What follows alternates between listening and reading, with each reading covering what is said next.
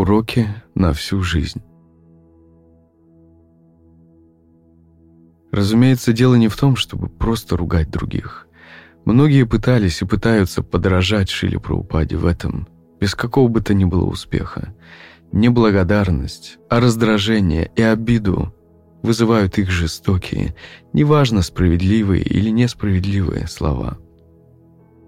Не внешний поступок, а сознание человека, совершающего его, определяет конечный результат этого поступка. Учить других смирению может только тот, кто сам по-настоящему смиренен. Замечать недостатки в других имеет право только тот, кто готов признать достоинство. Жестокие слова исцеляют только тогда, когда сходят с уст человека с мягким сердцем. И когда такой человек учит других, слова его отпечатываются в сознании на всю жизнь.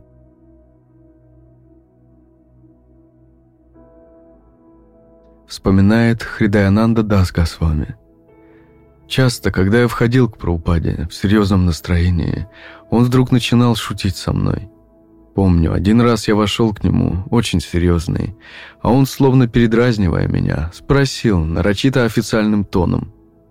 «Так-так, и что вы пришли мне сообщить?» В другой раз в Нью-Йорке я в то время проповедовал студентам и преподавателям университетов, я вошел к Шиле Праупаде, когда он заканчивал завтракать. Видимо, на моем лице отпечаталось ощущение моей собственной значимости. Пребывая в шутливом настроении, Шила Праупада воскликнул. «О, Хридайнанда Магарадж, вы путешествуете, проповедуете, а мы тут сидим и кушаем». Праупада обычно был доволен нашей проповедью в университетах. В тот раз мы долго говорили с ним о том, что я делаю. Такое внимание очень польстило мне. Уходя от Шилы Праупады, я был на седьмом небе от счастья. Праупада доволен тем, что я делаю. На следующий день я снова пришел к нему, ожидая такого же приема. Я входил в его комнату и думал. Вот он я, проповедник студентам, в университетах. Я уселся прямо перед ним, но он даже не взглянул на меня. Он продолжал заниматься своими делами. В этот момент в комнату вошла одна юная брамачерини. Она меняла цветы в вазе. Видя ее искреннюю преданность, Шила Праупада широко улыбнулся ей. Словно обращаясь к любимой внучке, Праупада сказал «Спасибо тебе большое. Как тебя зовут?» Я провел достаточно долгое время в его комнате, но он так и не удостоил меня ни словом. Было видно, что он очень ценит преданность этой девушки. Я был саньяси, лидером, большим человеком, а она никому неизвестной, но искренней девушкой Вайшнави. Однако ее непритворная преданность доставила удовольствие Шили Праупаде, а меня он решил проучить, разглядев мою гордыню. На всю жизнь я запомнил этот урок.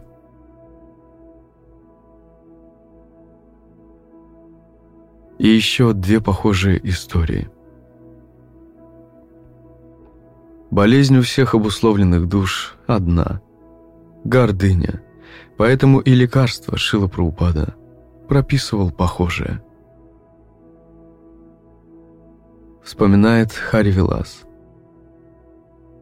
Перед пресс-конференцией Праупада захотел встретиться с преданными. Нас собралось около 30 ребят, от 16 до 18 лет. Я прибыл на место, когда все уже началось. Пошел я в залу с мыслями, что все здесь организовано мною. Я всех растолкал, прошел вперед и уселся прямо перед Шилой Праупадой. А преданный, с которым я пришел, Ганашьям, тихо и смиренно пристроился у выхода. Лачанананда представлял всех собравшихся. Он сказал, «Это Харивилас Дас, президент храма». Праупада даже не взглянул на меня. Я подумал, почему он не посмотрел в мою сторону? Меня объявили, а Праупада ничего даже не сказал. Он даже не кивнул. Я понял, что сделал что-то не так, и стал корить себя за то, что всех растолкал и сел прямо напротив Праупады. Затем Лачанананда сказал, «А вон там сзади сидит Ганашьям. Он переводит ваши книги». Праупада воскликнул, «О, а где он? Попросите его встать». Ганашьям поднялся, и Шила Праупада громко сказал, «Спасибо тебе большое». Я понял, что Шила Праупада не обратил на меня внимания, потому что я возгордился. Но на этом дело не кончилось. Он стал благодарить преданных за то, что они участвуют в движении сознания Кришны. Под конец ему сказали, что у нас теперь, наконец, есть новый храм. Это было большим достижением. У меня снова мелькнула мысль. Может быть, он хоть это оценит. Праупа даже спросил – а где он располагается? Лачанананда ответил, что храм находится немного за городом. Тут в первый раз Праупада посмотрел на меня. Его взгляд был очень суровым. Я опустил глаза. Он уже привел меня в чувство, и я раскаивался. Он спросил, как далеко от Парижа этот храм? От этого вопроса я побледнел. Я ответил, ну, не так далеко Праупада. Неужели? Сколько туда ехать на машине?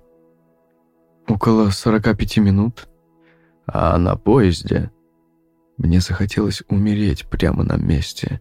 Я думал, что же это такое происходит? Почему он задает мне эти вопросы, да еще при всех? Вслух я ответил. Около часа. Понятно. Значит, это очень далеко. Да, Праупада. Это очень далеко. Я стал понимать, что именно так гуру лечит мой больной разум и разбивает мои иллюзии. Он мог ясно указывать на недостатки, и я понял, что как раз по этой причине принял его своим духовным учителем. Мне нужно было пройти через это – я был полностью раздавлен его словами, но в то же время ощущал в сердце радость.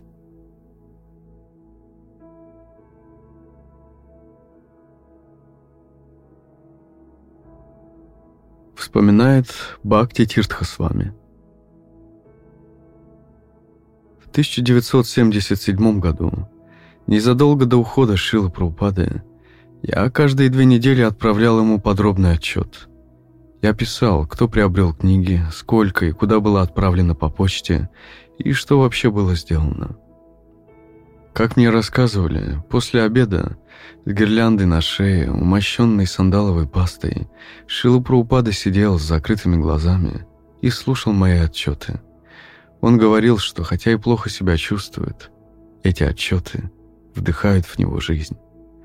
Праупада всегда был счастлив слушать, как мы проповедуем, и как в разных частях света люди покупают его книги.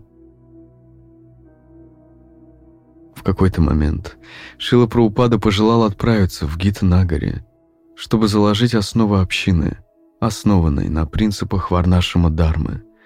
По пути он остановился в Англии.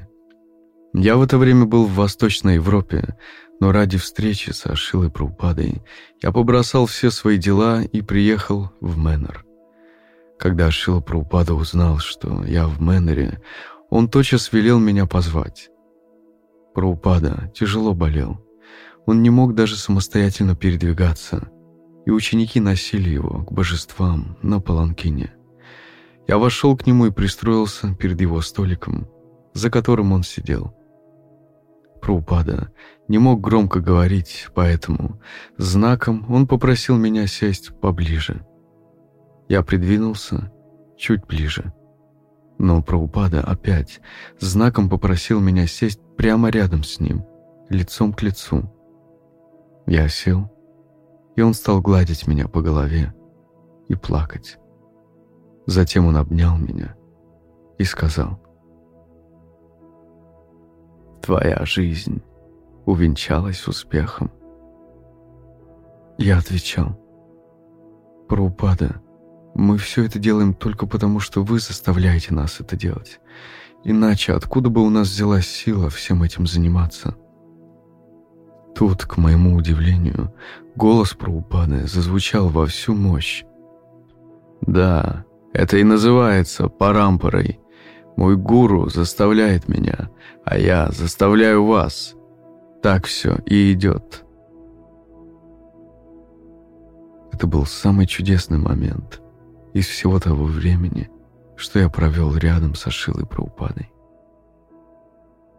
Однако я не оценил этот момент, и то, что произошло на следующий день, ясно доказывает это.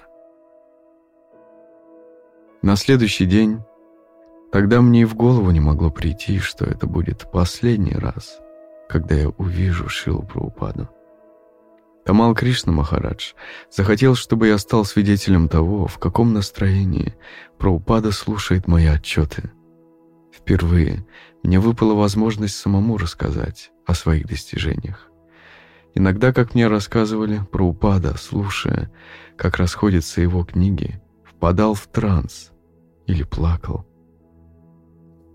Вчера, когда Праупада обнял меня и сказал, что моя жизнь увенчалась успехом, в комнате сидело еще пять человек.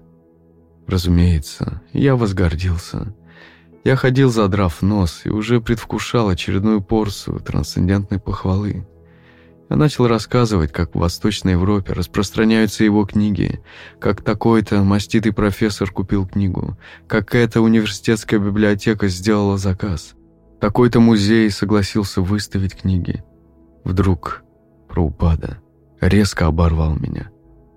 Все это происходит по милости Кришны. Он сказал это необычайно сухим голосом, звук которого до сих пор стоит у меня в ушах. Заметив, как я упиваюсь своим успехом, он одной фразой положил всему конец. Я осекся и больше не произнес ни слова. Это была моя последняя встреча со Шилой Праупадой. И эти его слова, все это происходит по милости Кришны, оказались последними словами, которые я от него услышал. Они оказались самыми важными. В тот момент я понял, как важно все время напоминать себе, что мы способны что-то сделать только по милости нашего духовного учителя – и Кришны.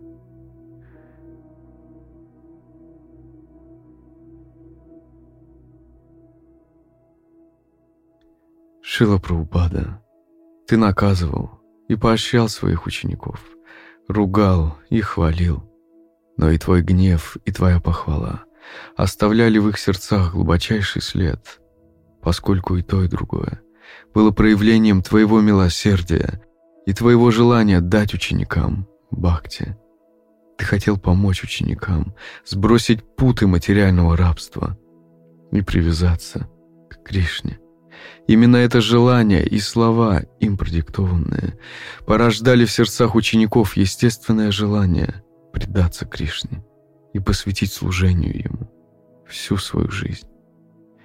Поэтому Шила Рупа Госвами пишет «Милость, пролитая на прохладу, его учителем Народой, называется естественной или врожденной.